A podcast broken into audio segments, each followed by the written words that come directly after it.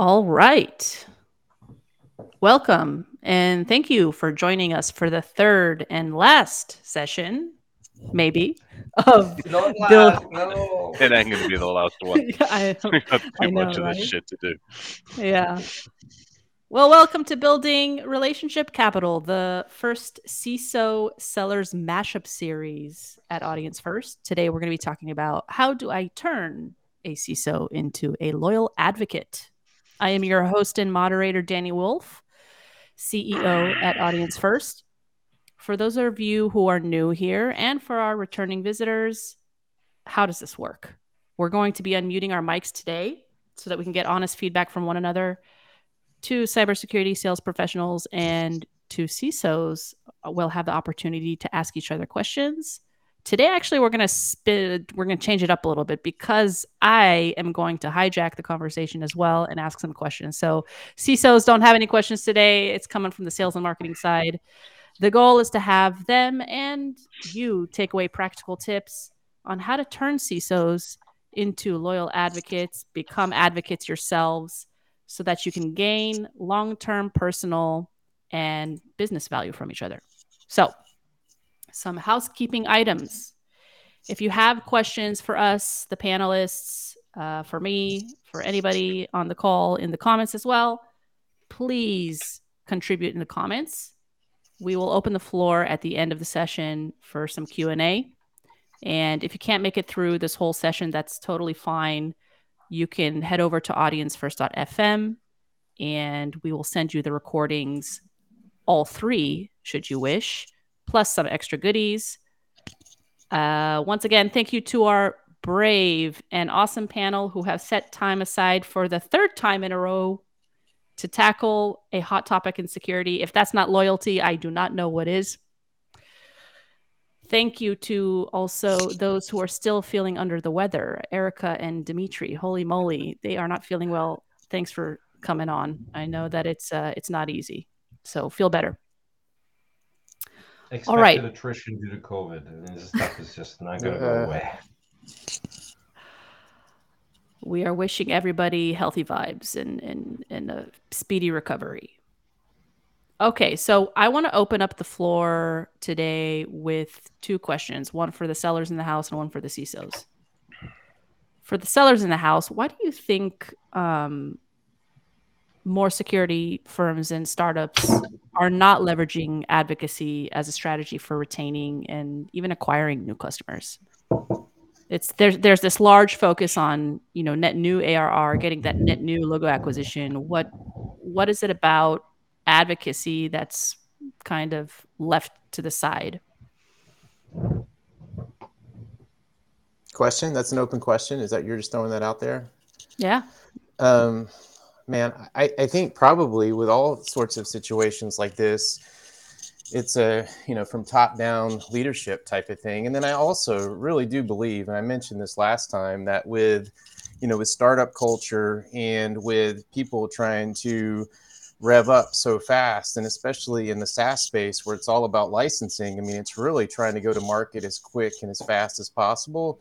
And sometimes I think through that process, like the you know building of relationships and a lot of the things we're talking about get bypassed because I mean there's a sprint in order to get from series A to B and so on in order to become viable. I mean there's a whole roadmap in gaining clients quickly or customers quickly or seats quickly. I mean that seems to be kind of a, a, a part of a lot of that. Maybe I'm wrong, but that's something that I would imagine is somewhere in the mix here. Yeah. I think that um, we're just too focused on money and growing um, the ARR and the revenue, and we just forget everything, and it doesn't matter. Um, Yeah. And I'm not saying that, that all companies don't try that, but I just think that the startup culture specifically is so worried about you know getting the next round of funding get or you know getting wall street to be happy with them whoever their investors are that they just forget about all of that and they lose it all Any color commentary from the CISOs?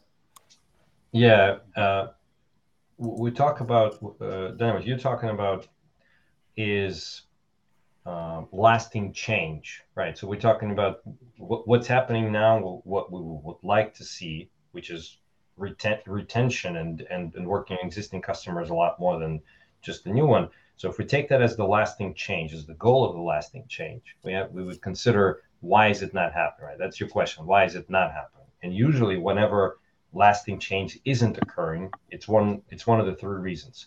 Either people don't know, so people unknowing people, people can't, unable, either they know but they can't, or they know and they can, but they don't want to, unwilling, right? So we have people that don't know, people that don't know how, and then people that don't want to.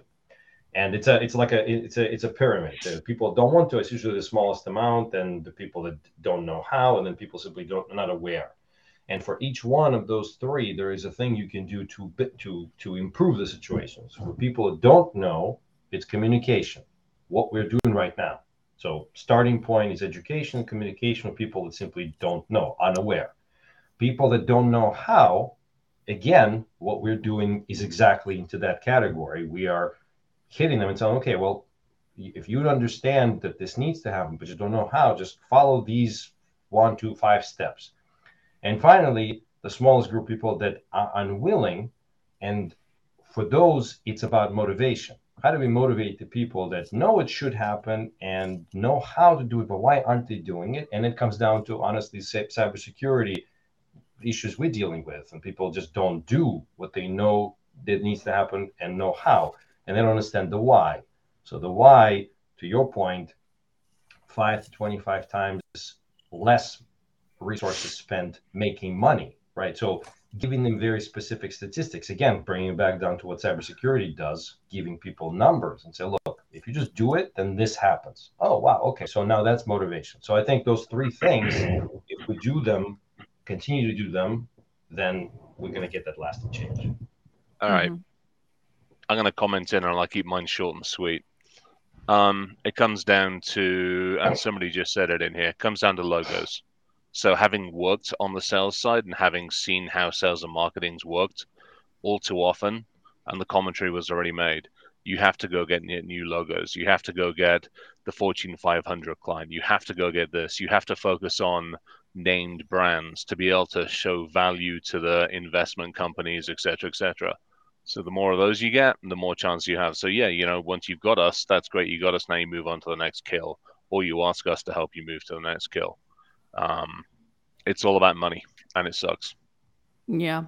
We t- I want to take a, a, few steps back. We we touched on the answers to this next question just slightly through Dimitri just now and in the previous sessions. But for the CISOs in the house, why is advocacy particularly critical in the cybersecurity industry? Because it's all Which, based on trust. Uh, I mean, I, I don't. Not many industry. I mean, I'd say like this: industries where protection is one of the things we're trying to achieve, protecting someone or something. They're primarily built on trust, trusting in a tool, trusting in a process, trusting in the people. Um, and the best example, the best way to show trust that you are trusted is by having people advocate for you. I think mm-hmm. that's probably yeah. I mean, I'll, I'll, I'll add to that. I just had a, a vendor last week. We were negotiating on price, and they're like, "Hey, if you can either a sign by end of October, which isn't going to happen because of our purchasing process, or b if when you're happy with us, if you could introduce us to a couple of friends." And I mean that's that's more powerful to them than probably anything else. Because again, if I talk to Dimitri and say, "Hey, I've got this vendor, I've been using them for six to twelve months, they're absolutely fantastic," um, the chances are Dimitri is going to take a look at them if it falls into the remit of what he's looking to have done, or we take it to the tinkerers groups or the CIO groups that we have, and it's a positive feedback. So I mean, it's as simple as that. Mm-hmm. I, I just I just booked a demo with a company because I saw a CISO I follow on LinkedIn go work for them. Mm. And I reached out and I said, you know, I'd like to schedule a demo. And then someone, you know, someone responded on LinkedIn, blah, blah.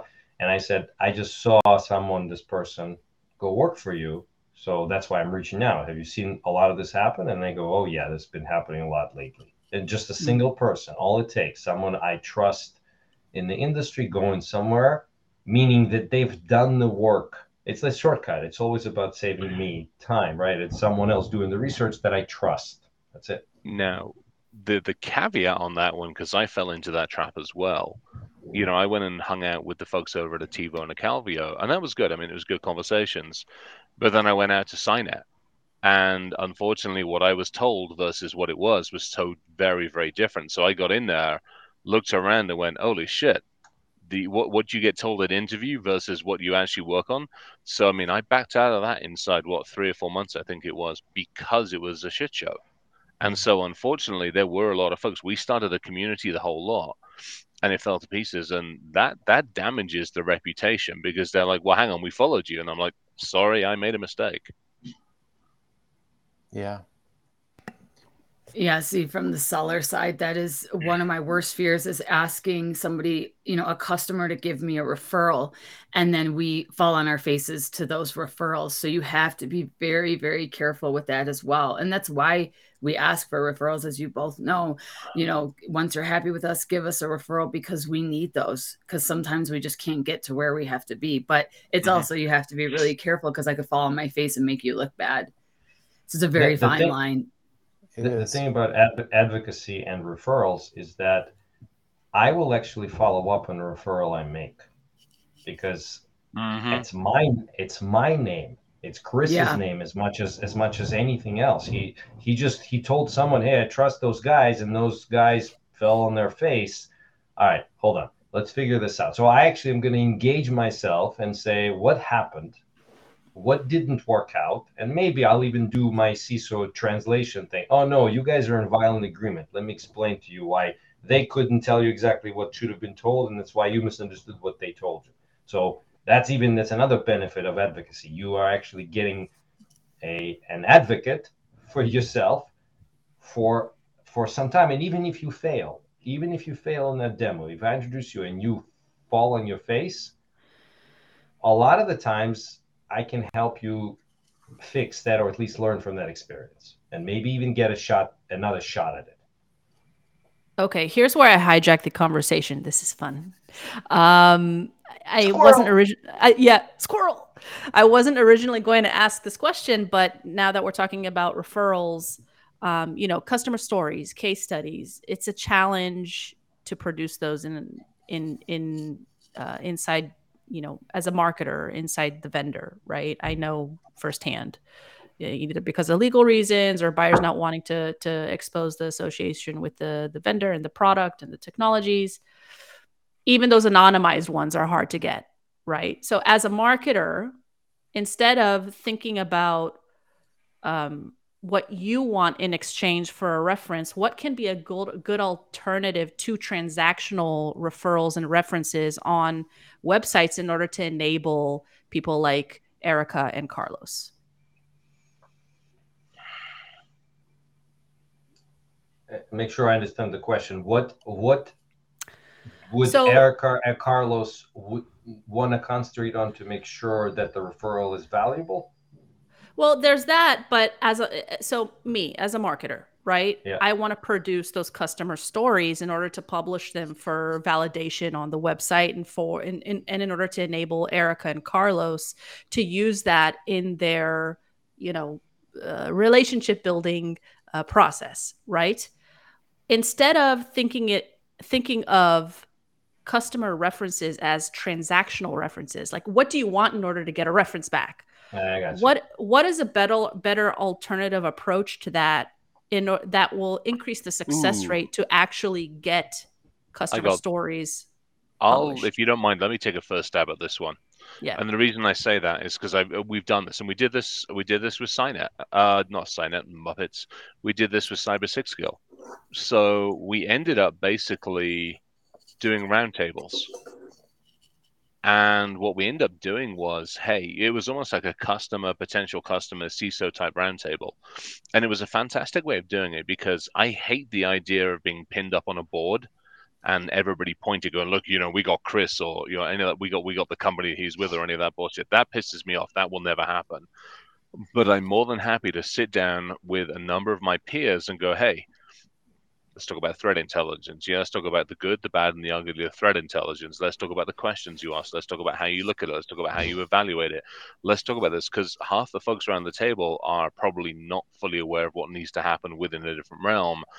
But you get an interactive conversation. You get these discussions that happen where either it's business or it's education. If it's done as an education thing, something happens out of it, great. But to me, it's much more of a live, interactive set of conversations rather than just you end up plastered all over a freaking website and all that bullshit. We, but then we, how? Mm-hmm. Sorry, Dimitri, we, go for it. No, I'll add. I'll add to, to what Chris said. We, we talked about this during uh, at least one or maybe both of our previous sessions. Um, it's not about it's not about a project it's about a program it's not about mm-hmm. uh, it's not about transaction then to borrow your term it's about a relationship so the way you make sure that it's not a transaction is to is by not making it a transaction is what you're mm. advertising it's not that you bagged chris right it's not enough to get one moose mm. that may or may not last you through the winter depending on the size of your family but if you tell me I now have a consistent source of meat or fish, and we have a program established that feeds my family through the whole winter, that is worth advertising. Not the fact that we bagged one Chris or one Dimitri. It's that Chris is successful at achieving something consistently at what he's doing. Dimitri is successful. So now if I'm being if I'm referring to Chris, I'm not saying we got a Chris. Chris is going to be upset about that. We're saying Chris is super successful doing this thing and we are helping him. And Chris will be super happy to talk about that because you in fact you are assuming you are. The fact you are helping him consistently and you are interested in Chris's progress and success. That's what you advertise. And so it cannot be a transaction. If it is, then thank you. Thanks, Chris and then and then it's it's right back to yeah, that's a moose. And then we're right back to transactional. I'm the moose. yeah, so back me up. Um, and we're back to transaction. So if you if you if you make a transaction, you're going to get transaction, and then that's not going to work very, very, very well. I and Dimitri's got a perfect point on this one. I mean, it, it's really really good way of doing it. I think that way, it also makes that CISO or those CISOs part of the part of the process. I, there's no way I'm going to run a round table if you've pissed me off. There's no way we're going to run a round table if we haven't been through a couple of hiccups, ads, moves, changes, and issues. We're going to run a round table if, hey, it's been implemented, it's been integrated, the after support is working okay, and I'm happy standing up and saying, hey, shit, shit smells sometimes, but it works perfectly. And I would add to that, um, that failures, issues are actually a good thing to talk about. Hey, we've been rolling out vendor A and we ran into an issue. But John Smith from vendor A was amazing. He tracked, he stayed with me throughout the whole process, very quickly identified this gap. And yeah, it's, you know, there's something that they need to work on in the product and they are. And I'm waiting uh, when this, this comes out. But in the meantime, they've earned my trust because they didn't leave me alone with this problem. Mm-hmm. I love that you mentioned this, and I, before I add uh, ask uh, Carlos and Erica to either kind of you know comment or take that down a path. It's just I love that you touched on failures and pains because I you know I as well as some um, you know colleagues of mine are interested to to know if expressing those pains or sharing those pains and challenges shows vulnerability. Are you okay with that amongst your peers? Is that something that is frowned upon, or does that help you succeed? I think it depends on background. Um, I, I mean, everybody. I'm very well. I share almost everything on LinkedIn. I share a lot of shit on LinkedIn because then that way you know there's a human behind it.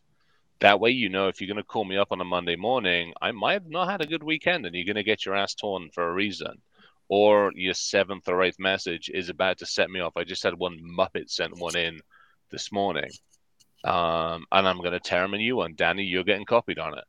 Um, but I think that's one of those things, showing you're human and those weaknesses. We all know rarely, if ever, does anything go in smoothly. We all know that there are issues, yet we do such a good job of varnishing over them and hiding them. And we shouldn't do that. We should acknowledge the fact that there are issues and challenges. We should understand what it takes to affect the change and to actually work through them. And this, I think, is that huge difference between a vendor and a partner. A vendor's going to be like, yeah, all yours, or blame six other people. A partner's like, hey, I'm bringing in the coffee. I got the donuts for the entire team. What else can we do to help? Nice. Carlos, Erica, do you want to uh, touch on that a little bit or dig in? Well, well, one one thing that's interesting, and this is this has been brought up in uh, now three episodes, is the difference between you know uh, the uh, the transactional uh, you know uh, purchase or you know a, a, program you know built upon trust and partnerships and and those sort of things. I'd say that the reason that I'm interested in the you know relationship aspect of selling and doing things in the way that I've decided to do them in a lot of ways that kind of line up with our firm's values is that I mean it's what it's kind of what works and what's sustainable. I, I think that the you know the way that um, you know Chris and Dimitri and a lot of the folks in their positions are um, you know approaching buying it, it almost requires some sort of advocacy or some sort of digging in. I mean there's certainly plenty of transactional stuff you know that's happening. And i guess the question is why? Because a lot of those are getting forwarded to you dani for you know for for your website and for your and chris's show. So i guess my you know i don't know if that's more of a statement but I, i'm also curious about you know for thinking about relationships for dimitri and chris i mean how many like business people, vendors slash partners, you know, do you have in your in your quiver? I mean, I mean, do you have like a handful of folks that you're just gonna go to? I mean, is that something that's you know a part of your approach overall? There are some that are that I like when, when if Danny were to ask me, hey, who is a person right. like that? I I have probably. Uh, you know, like enough to count on one hand. Um, but there are some, right? And that's and the number is growing. Uh, and especially after these these sessions we're having, I'm starting to get a lot of people reaching out to me and saying, "I'm not here to sell you. You're not even in my territory, but you know, we'll just uh, just build a relationship." Now, I'm getting some really weird attempts. Someone goes, you know, "Hey, I see you're in Boston, and uh, there's winter coming. So how about we talk about my product?" Winter's okay. coming.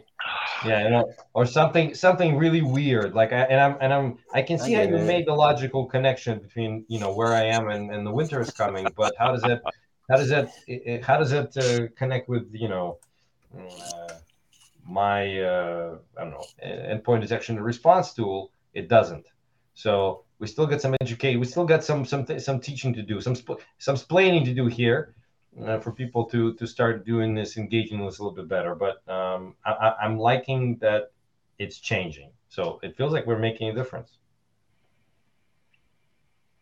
I, I, think so. And my point in the beginning was just because, I mean, I think that what you're saying is your approach and your preference is a, I mean, people's behavior, you know, sellers' behavior has to change to some degree. I, I just think that it's, that's a natural progression. And again, I do it. I mean, I, I enjoy working this way, but also it works. I mean, you know, it, or, or it's the only way that seems to not only work, but is also sustainable, which are two important things, I think, to, to um, uh, pay attention to which again back to the first you know when vc and you know private equities equities involved and people are going through funding it's a little bit different you know well, but it shouldn't be different and I think that's the big thing. It probably it shouldn't should, be. You're right. That, that, that, that's the huge part about it, and I think that's where everybody's missing it.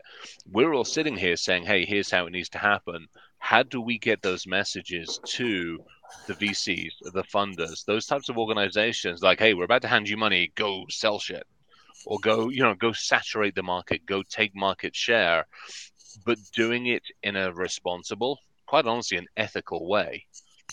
Um, that's the part where we've got to get hold of the heads of all these organizations and say, hey, you realize most of your audience is getting pissed off with your tactics. You got to change it. And the authenticity, the trust, the ethics and the morals are going to come back into this somehow or other. And I think I think that's oh Eric, go ahead, sorry. Erica, yeah, sorry. I, I was just gonna say, and that's where I keep saying the sales process is broken.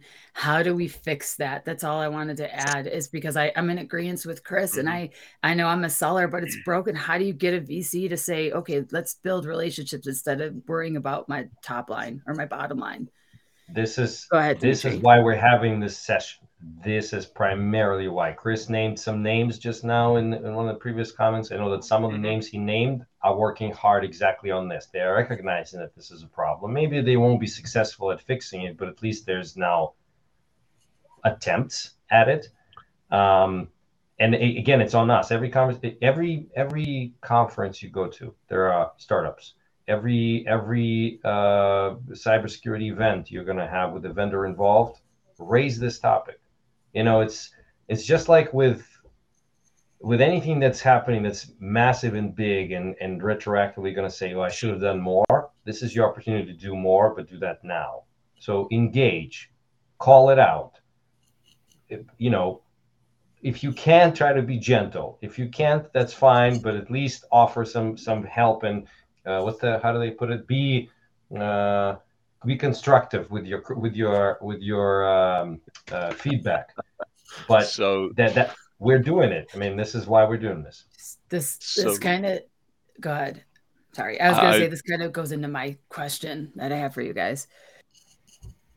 So basically, what you're telling me is I shouldn't have just called the founder and CEO of Obslift a presumptuous ass. Um, yeah, that no, I, I, I think, I think, I think that as soon as you say that, you should tell them because. Oh, I did. ABC. I did. I, I explained so, why. Yeah, and the so, five emails that he previously said, and then he basically threatens my engineering team. Yeah, not a smart little buddy. And it's stuff like that. It's like, hey, this can't happen. That's not how you do this properly. And it came in just as we were online. So it's like, game on. And I think that's where it gets to be a problem. It's like you just flooded my email five times. You told me you weren't going to spam me, and now you threaten my engineering team. Hmm, yeah, that's not how to sell to me. But that's not how to sell to anybody in this industry. I think that's opposite of adv- advocacy, right? Oh, that's, oh, absolutely. Uh, and I'll flame them because you know what? They don't need to be in our industry. They're harming it, not helping it. So, with this being said, this actually is a good segue. So, what is the best way to keep you engaged and loyal to my brand? How, like, so if we're getting to the point of where I'm get, I have you engaged. How do I keep you engaged? How do I keep you loyal? What is the best way to do that? Is it continuous education, event, event invites, regular FaceTime? What, what is that? Can you expand on it a little bit more? Uh, Dimitri, you want to take this first because I got some ideas yeah. on this as well.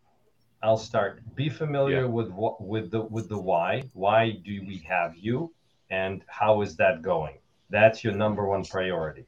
What is it that we got you for? What is that progress that we were aiming for that we hope you will help us with? And are we on our way there? Because as soon as we slow down or stop, you started you starting to get that's a ticker starting of shelfware uh, expiration date, right? As soon as you become shelfware, even deployed, you can become shelfware.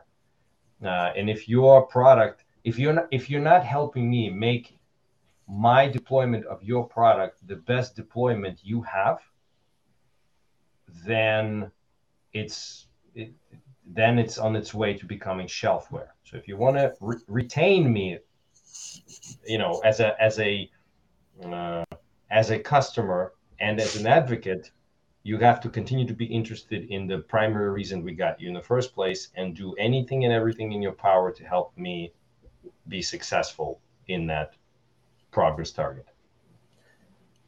One, one of the things that came up last time was, you know, we talked a little bit about taking people out to things and like that aspect of building relationships. I, I've, I've just assume that during this process, like some of that stuff is kind of nice to have, but not certainly a need to have. And some folks don't need it at all. I mean, I think uh, who was it? You know, James uh, mentioned over here, you know, that uh, you know, building and you know, and maintaining relationships is hard and, and time consuming, I, I would just always assumed that, you know, doing what you say you're going to do and solving problems ends up, you know, solidifying the relationship in real ways that should allow for all the things to happen that you guys want to happen, as opposed to something that might be a little superficial and maybe even friendly. I think uh, all of the stuff that you want to do or what you're taught to do to maintain a relationship is uh, like special stuff you do to maintain a relationship as opposed to simply doing the the, uh, the job. And some of it might mean not just you right? We're talking about the sale erica and you carlos you were on the sales side That's right. but we continue to we continue to talk about CSM, customer success management, as a massive part of a sales Huge. process. We talk about retaining customers. The only way you can do that if you have some form of CSM. It cannot be just the salespeople. That's not going to work. It's not enough of you, and you do need to go and look and work with new right help newer me. But there has to be a CSM. So some of the companies we work with we that's one of the things we tell them like maybe you're okay from the sales process but your csm sucks. And so that means your sales process is now kneecapped. It's- you, you're gonna cr- you can't walk because you don't miss it. You're missing your knees okay? So get some knees and then you can start trying to walk again and you know part of relationship building all that because the csm is also going to help me with my project my progress all that stuff i talked about earlier.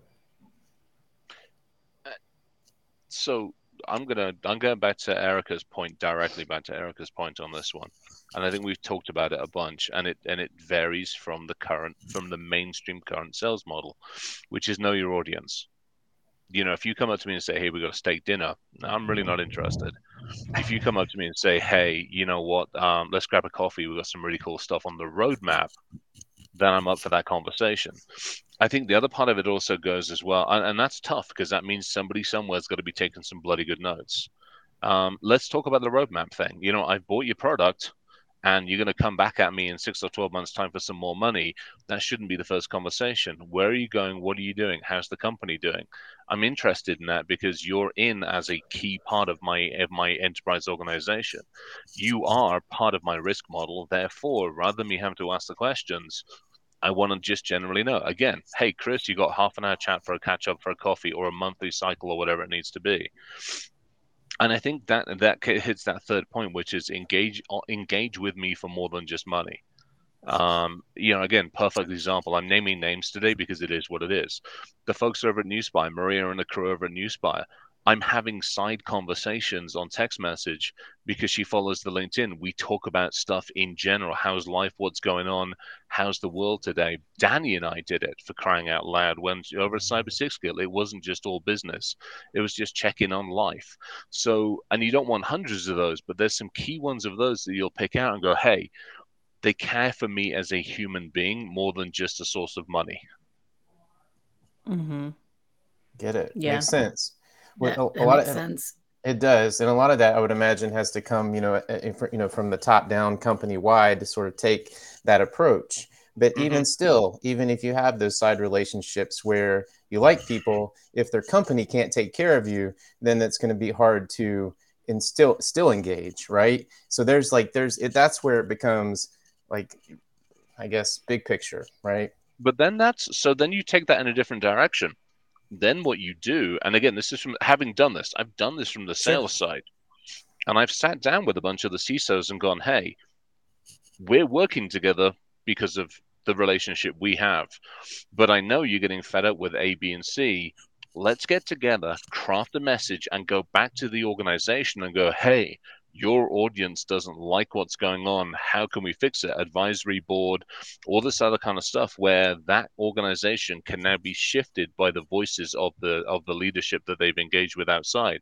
or maybe it's a forced function so there are ways of doing it effectively Yeah. Mhm. Yeah, I've, I've, when I was on the on the vendor side, I've used it multiple times. I would get customers in a room, and I would say, "You are all." There's like ten of them in there, and I would say, 10 of you or nine of you mentioned this thing that doesn't work or works Yeah. very inconsistently."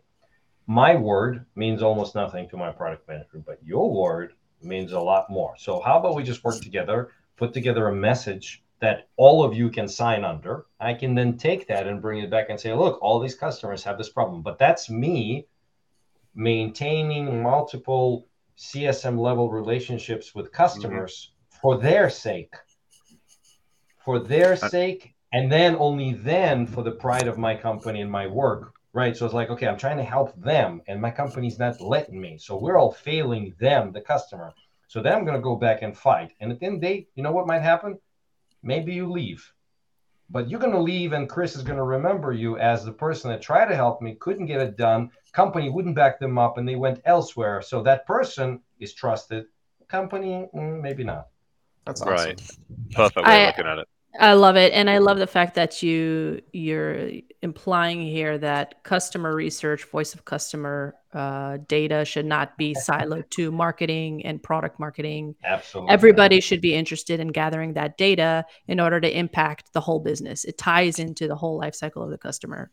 How can I trickle that upwards, Carlos? Right? How can I trickle it up to the the C level? Because it shouldn't. It should come from top down, but it doesn't. In, in, in an industry cases. that is in an industry that is so measured, right? So many things are numerical and quantified and everything else. It is shocking to me how uh, little product involvement and, and achieving targets is, is folded into that. I, don't understand how that's possible. I don't understand how only the new, you know, slivers are what's what's what people are measured on, not the full package. I, I I'm I don't know. I'm sure. I mean, again, that's why we're having these conversations, mm-hmm. but that's like a revolution waiting to happen. Mm-hmm. Yeah, hundred percent. I think it's I think it's uh it's a challenge. Also, it's a challenge. You know, you, you, even on the advocacy side, right? And again, this is also a great segue. When you take a look at the number of advocacy programs that vendors are are pushing out, it's almost as if we're back to square one, where it's like, oh my god, as a vendor how do i differentiate my advocacy program? And how do i stand out? And how do i get them in my peer-to-peer group? And how do i and how do i get this number of cisos in this group? And how do i so i'm just like you know my mind is blown and you know what? wait wait a second. Hold on. So this is an important point you just brought up. Uh, you just gave two or three measurement points whatever they call kpis right? That's those are two or three kpis of measuring an advocacy program right? Like how many Chris's did you bag? Yes, right. And how many? How many? How many me? How many yeah. meese? Is it mm-hmm. is it meese or mises or mooses? Oh, mooses. mooses. How many mooses? I'm gonna say. I'm gonna say meese. How many meese did you bag? Right. That's a KPI, but that's not a true KPI. It's like yeah. how many viruses did you catch? That's not a good KPI for an EDR. How many right? customer stories did I get? How many acts right. of advocacy did I push?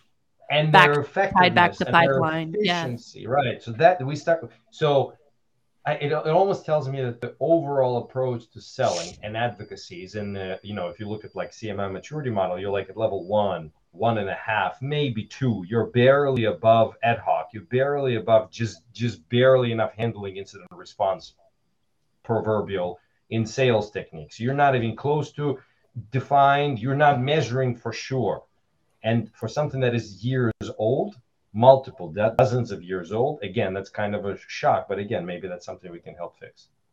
Mm-hmm. It's interesting. Well, copycatting is, I mean, people copycat, right? They start to see like what's working. And then it's like a lot of things in culture where the, the uh, first um, sort of uh, iteration of that tends to be somewhat new and unique and how it kind of seems wholesome in some ways, right? And then, oh, it works everybody sort of jumps on it and then you got to check it's like i mean it's like your favorite band right? It's like the ones that hit and like where art and commerce come together and you're like boom right? Mm-hmm. and then there's like 20 matchbox 20 matchbox 20s or whoever people don't like for different reasons. I, I i shouldn't jump on them. I'm not even a big whatever but you get the point right? It starts to dilute over time yeah. and so it's almost like you have to keep rising the cream to the top. It doesn't just happen. It's not a single event. It's an ongoing process of trying to make things better and try to be authentic and all those things. Okay. So so this takes me to my next question and and you know uh, expanding on that, you know, given the sea of program, you know, advocacy programs and communities and all that kind of stuff. Are there any differences or anomalies right now in the cybersecurity industry that vendors can take advantage of to stand out in regard to those programs? Like, what can we lev? How can we leverage some kind of differentiator? What is that? What, in your opinion, is a differentiator for for to stand out and for you know for you to say, okay, I want to join this community or this program or this board, right? Yeah, I mean, Uh, va- value. We're back. We're back to value. Wh- wh- Yeah. Where where do people get the most value?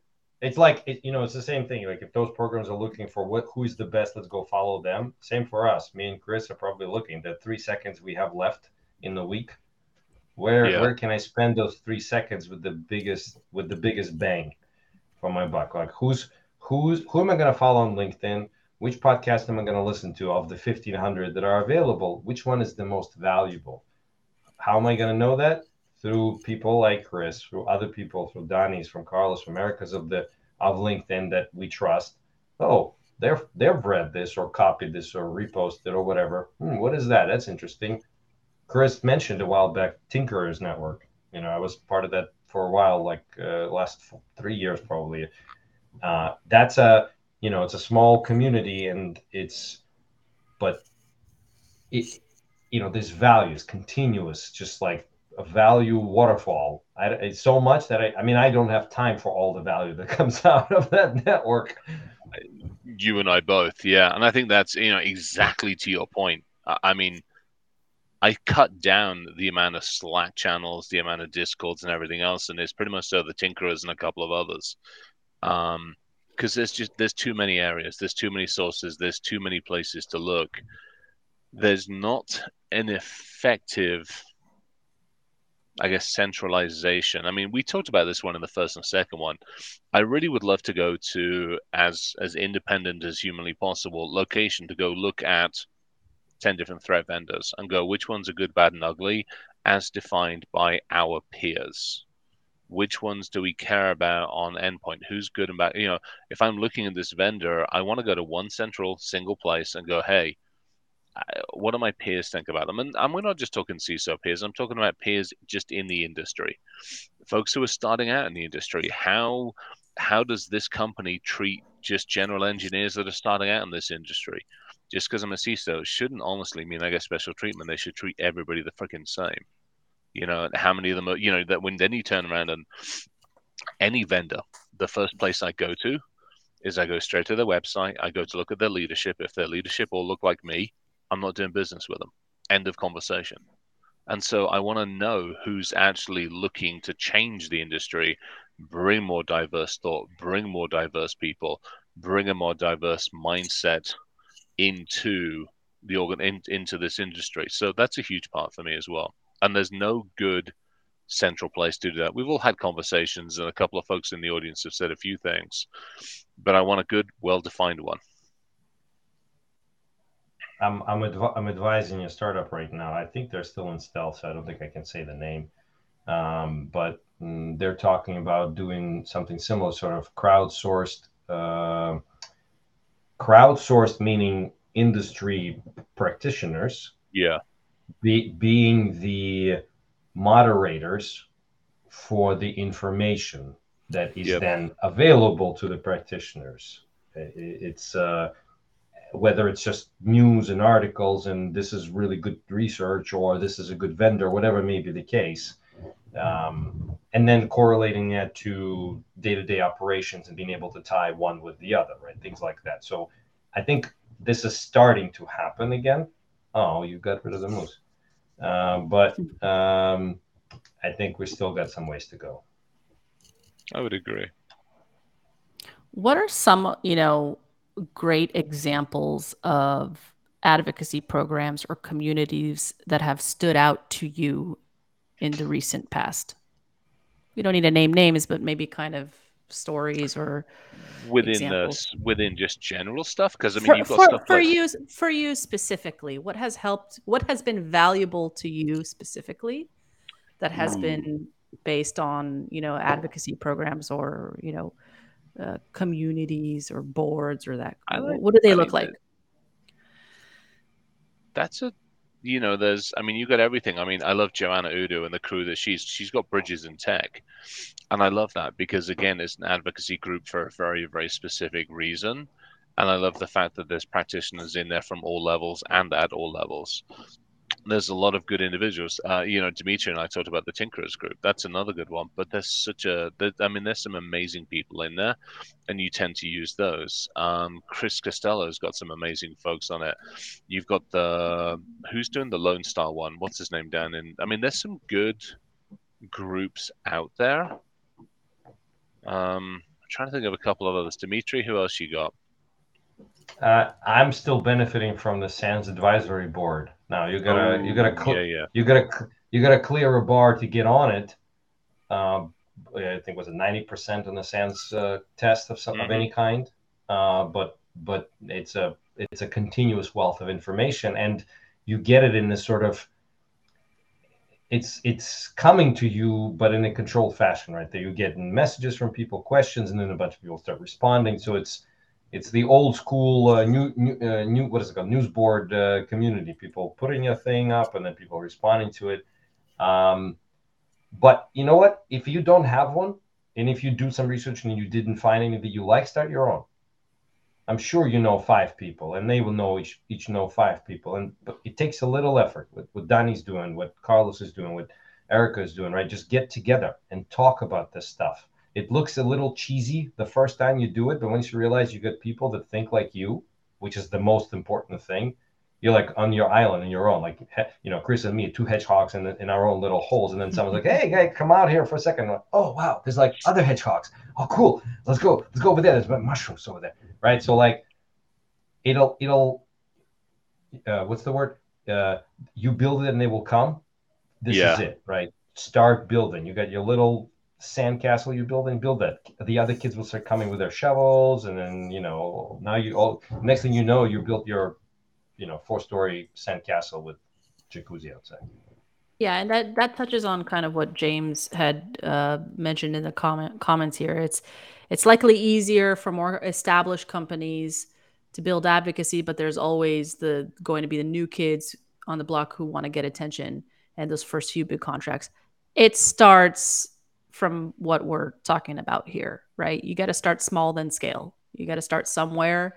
Yeah. And, you know, you don't need a, you know, go to market or launch with a, with a fancy, you know, a fancy program.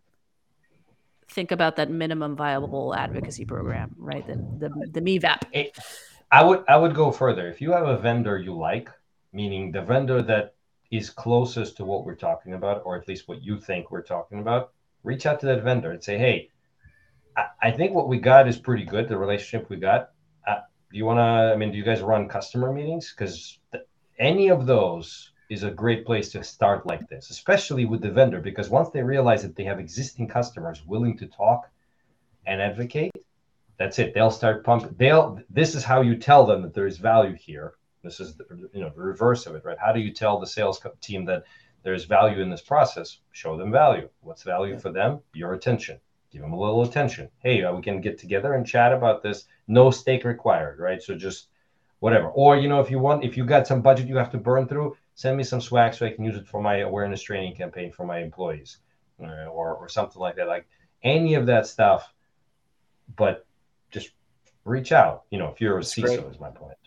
Yeah, I think that whole bi-directional component of what you're talking about is sort of the, you know, what we hope or the outcome of these type of conversations, right? That we're able to help one another at the end of the day make our businesses our businesses better. And security kind of happens to be a big part of the glue that we're talking about. But that that happens through being able to you know reach out to each other on, on that level. I think that's pretty pretty cool dimitri yeah, let me. So let's add another question. We we've we've talked about where CISOs hang out. We, we've we've kind of pulled the curtain back on where we kind of hang out. You know, we've got our little hedgehogs and we're all in our bloody fields, and we're a bunch of mooses running around the woods. Um, where about the marketers? Chief marketing officer, chief salesperson. Where the hell do they hang out? Let's actually go hit them on their turf. Let's bring these conversations to them. Let's go sit at the conferences that they go to stand up and go, "Hey, y'all are doing your shit wrong," because we're here to help you understand how to be more effective about it. So where the hell do they hang out? Well, Dani, tell- go ahead. I- so I'm going to play devil's advocate here. Yes. I'm wondering how how much the percentage of CISOs that actually give a fuck like you and Dimitri do. Ooh, damn it! I was not looking forward to that question. That's what I'm wondering. I could tell you where we hang out. I could make a nice little LinkedIn post about it, but do you actually care? I care, Well, I know you I- do. This is we talk every week I- about this stuff. but I I do wonder how many. Well, I don't wonder. I, I, I, I would know- like for the CISOs to ask that question and to understand what we're going through, but is that I don't think that's is that top of mind? I don't know. I I mean it's a valid Well, I question thi- what you're saying. It's it's back to the same pyramid. How many CISOs don't know? How many CISOs know but don't know what to do about it? And how many CISOs know and know what to do about it but don't care enough? Like, Mm, and for all three, there's something we got to do. For people who don't know, we just got to get it more out in LinkedIn. We're doing that.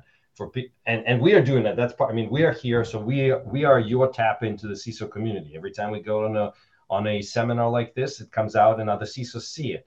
We talk about this all the time amongst Mhm. the CISOs. Uh, and there's and then again, then there are those that are, well, this is a problem, but what do I do about it? And now they're seeing that something can be done. Just reach out to your vendor. Say, hey, look, you're doing a good job for me. First of all, say hello to your boss and say, tell them I said this is a good job. And two, you want to do something together so we can spread the goodness here.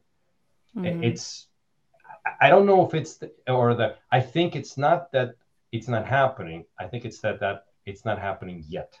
It's very very fresh and very young. yeah. Dani, you, What- you you belong to I mean, I think you belong to a cybersecurity marketing group or something, right? Is that specifically to to cybersecurity? Shout Um, out to cyber shout out to cyber uh, cybersecurity marketing society. They're a great group. Uh, 1,600 plus CMOs down to product marketers, uh, across to CROs as well. Um, some vendors are, are in there as well uh, for the marketing uh, from the marketing side. Uh, you know, you have Gartner groups, you know, the Gartner subscriptions, forms, Forbes subs- subscriptions that CMOs are, are part of. Uh, you have WhatsApp groups, you have Discords, you have LinkedIn that's that's heavy there. You have meetups as well. It's it's very similar. I mean, I, I went through. I had a marketer actually interview me on how I buy and why I buy, and it is very similar to how the C the C suite buys in security. So why do we continue the way we continue? I, I don't know if that's how we feel, but um, I it's largely similar. I okay, so this is an interesting one. I mean, as a percentage, where do you think we're at? The people that actually care that want to affect change. Do we think that we're at 20%, 30%, 50, 75%? I, I would say 10 to 15. On the to Yeah, CISO 15. side or the marketing and sales and marketing CISO side? side. The marketing and sales side, uh,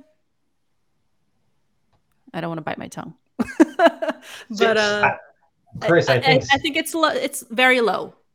Too low. I, I think what it should yeah, I think it's pr- I think it's pretty low because CISOs are still trying to solve the immediate problem and are not right. concentrating on on But- that next but- thing. I can't solve my problem if I can't figure out who the hell to trust out there in the market. I mean, that's part of the issue. You know, I look at the issue. It's a perfect example. I need the first thing anybody should ever do when they walk into a freaking environment is understand the landscape. So you figure out what eyes you have in the environment. For that, you can either have something built in or you got to put something in place. That's that's that's job number 1. And then if I have to look at 20 vendors and I've got to figure out which one of the 10 to 15 of those are lying to me, which ones I can trust, that's a shit ton load of work I don't have time for. I need mm-hmm. one person I can trust as a partner to go, hey, help me understand the very, very first task on my list of things to do as a CISO. And so I think it behooves us to say, hey, we have to find those trusted partners because we can't do this alone you know, I'm fighting a fight in front of us. We're all fighting that fight in front of us, and we're also having to figure out who stabbed us in the back. half the damn So- time as well. the the problem, Chris, is that most people have a very hard time being that vulnerable openly. Saying I don't know, help me figure something out is a very vulnerable place to put yourself in. If you're a CISO who you think everyone in your company relies on to be safe, and then you realize that actually you're the only person, or at least uh, the person with the most understanding on the topic, and that's kind of scary as well. Like if you're in, in the company, you are it from from Yeah. technology protection perspective, and the, and the um, the uh, responsibility that you carry. That's very hard to come away from that and say, I don't know what I'm doing, or I'm not sure what I'm doing. Hey, can someone can you help me out? That's very difficult to do for CISOs to ask that. Um, so that's why I think also percentage is pretty low um, uh, right now.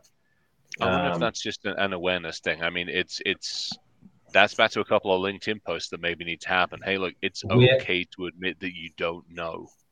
I was just thinking that well, after we're done here, I'm going to put a LinkedIn post up offering my participation in any kind of, you know, those like the, the day, one day long CISO events where like there's 30 vendors in, in the hallway trying to sell, trying to give you the, the cup or whatever. I want to do, I'm going to offer to do a session for the CISOs on how to deal with your vendors to make vendors better. Maybe That's we a got to start, start having some of those sessions. Um, and It's a really I mean- it's a really great idea. One thing I think also happens is that when I know when I'm speaking to someone and they have they have a they have a ton of restraints, right? One, they don't have enough people, but also their budget restraint and their time restraint, they're almost forced into some sort of transaction, right? I need to get a this, and I only have so much time and dollars to get a this. I don't have time or the pro. I really, I'm getting three bids and I'm going with the lowest one and I'm moving on. I mean, that happens as well, which it doesn't do anyone any good, but that that does it does happen. Oh, it's it's it's ultimately it can be catastrophic, right? Yeah. like 12 months, 18 months down the road. But that's when you know people aren't building systems around their businesses in order to think about these things and process them. It's really they're just you know chasing their tail the whole time. But that forces them to be transactional. So I wonder how much of that's also down to our longevity. So that's Could an be. interesting one. Yeah, I wonder if that's part of it as well. Because I look at where I'm at now, and I mean, I know the odds are stacked against me, especially me. Um, you know, longevity is has not been my middle name for quite some length of time, but it would be nice to feel like I'd be here for a while. Yet, let's face it, CISOs are what, 18 months, 24 months, 36 months typically? And so I'm going to go with that least bid because it's easy, quick, simple. I don't have to worry about it. And the chances are by the time the shit's integrated and everybody starts complaining about it, my ass is out of there anyway onto the next one. That I In think fact, sucks. they'll fire you to pay for the damage you caused Ugh. while using the benefit that you leave. So that's No how it's supposed to shit, be, right? That's our. So, so if you get brought in as an SDR or BDR for a software company, it's but you know there's a certain amount of churn expected, right? You look at salespeople's um, typically their resumes. There's you know what I don't know what the number is, but it's like 12 months, 18 months, whatever, right? People are hopping around from all different types of reasons, and so it's almost like it's a almost a cultural problem. But I think it's it's it's worth talking and thinking about. There's a really great question here. I want to head into Q and A now. Um, Yes. And th- this is a great. Uh, unfortunately, I can't see who. Who? Oh, Steve. Okay, Steve. Yes.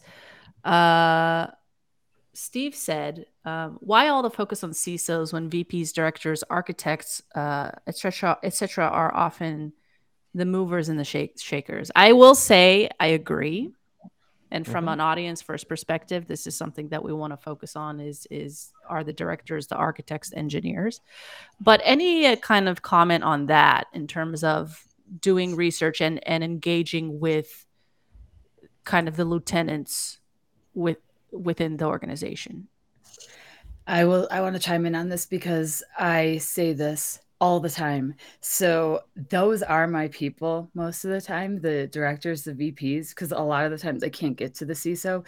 It is literally within my organization. They require us to have access to what they call power buying power economic buyer and i mm-hmm. get that but a lot of the times the vps and the directors are can become my advocate to the CISO because they they report to the CISO. So it's really, and I'm not, you know, calling out the vendors and the resellers, but it's it's on us why we do that. And it is important to, to get to the CISO, but if I don't get to the CISO, I have to answer to that. Nice. Uh, I think it's a, just a it's a um, uh, lack of education again mm-hmm. uh, in the in the industry. A, a CISO is a uh, it's a particular title, but it's not a particular person.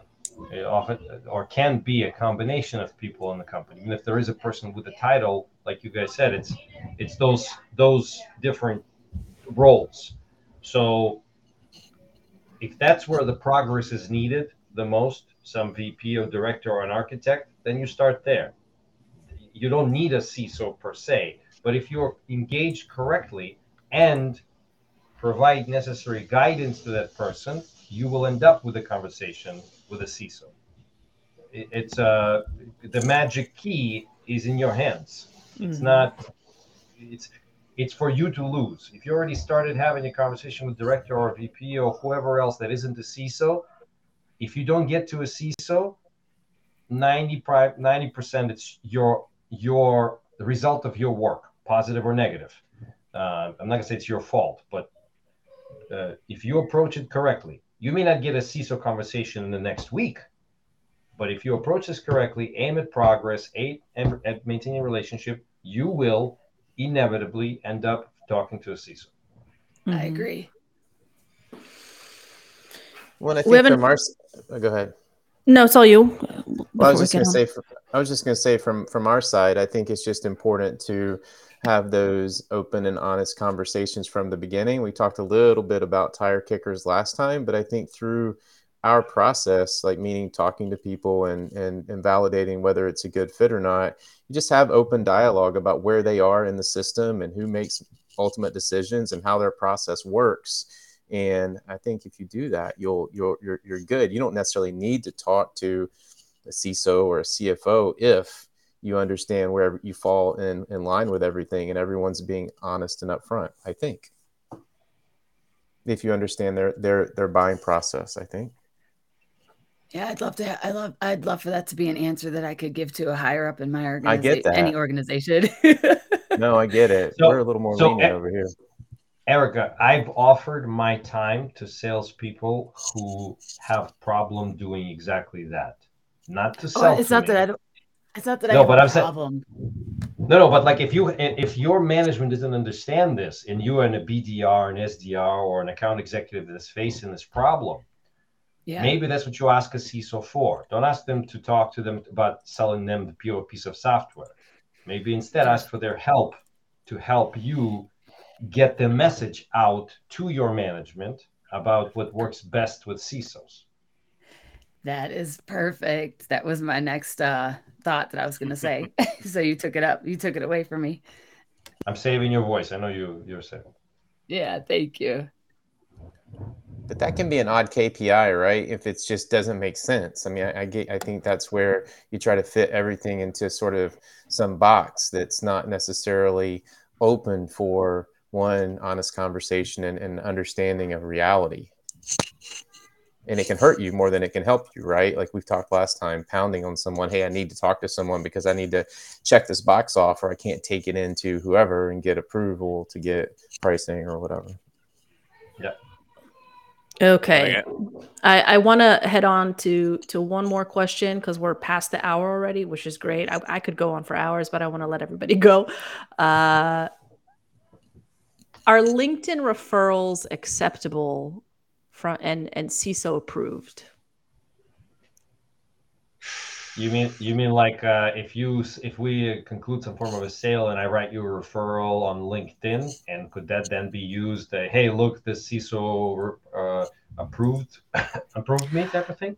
I will not assume Tim could maybe shed some light on that, um, but perhaps or you know, maybe a LinkedIn, you know, a CISO has mentioned something. I don't know if a CISO would mention something great about, you know, explicitly about a vendor uh, on LinkedIn, maybe yes, but anyway. I'll take what I yeah, I'll take what I did. Meaning, if someone did this thing, which I've done in the past, that could work. So if if I like how a salesperson or some company did something, I will call them out on link on LinkedIn. Say, you know, these guys have done a good job.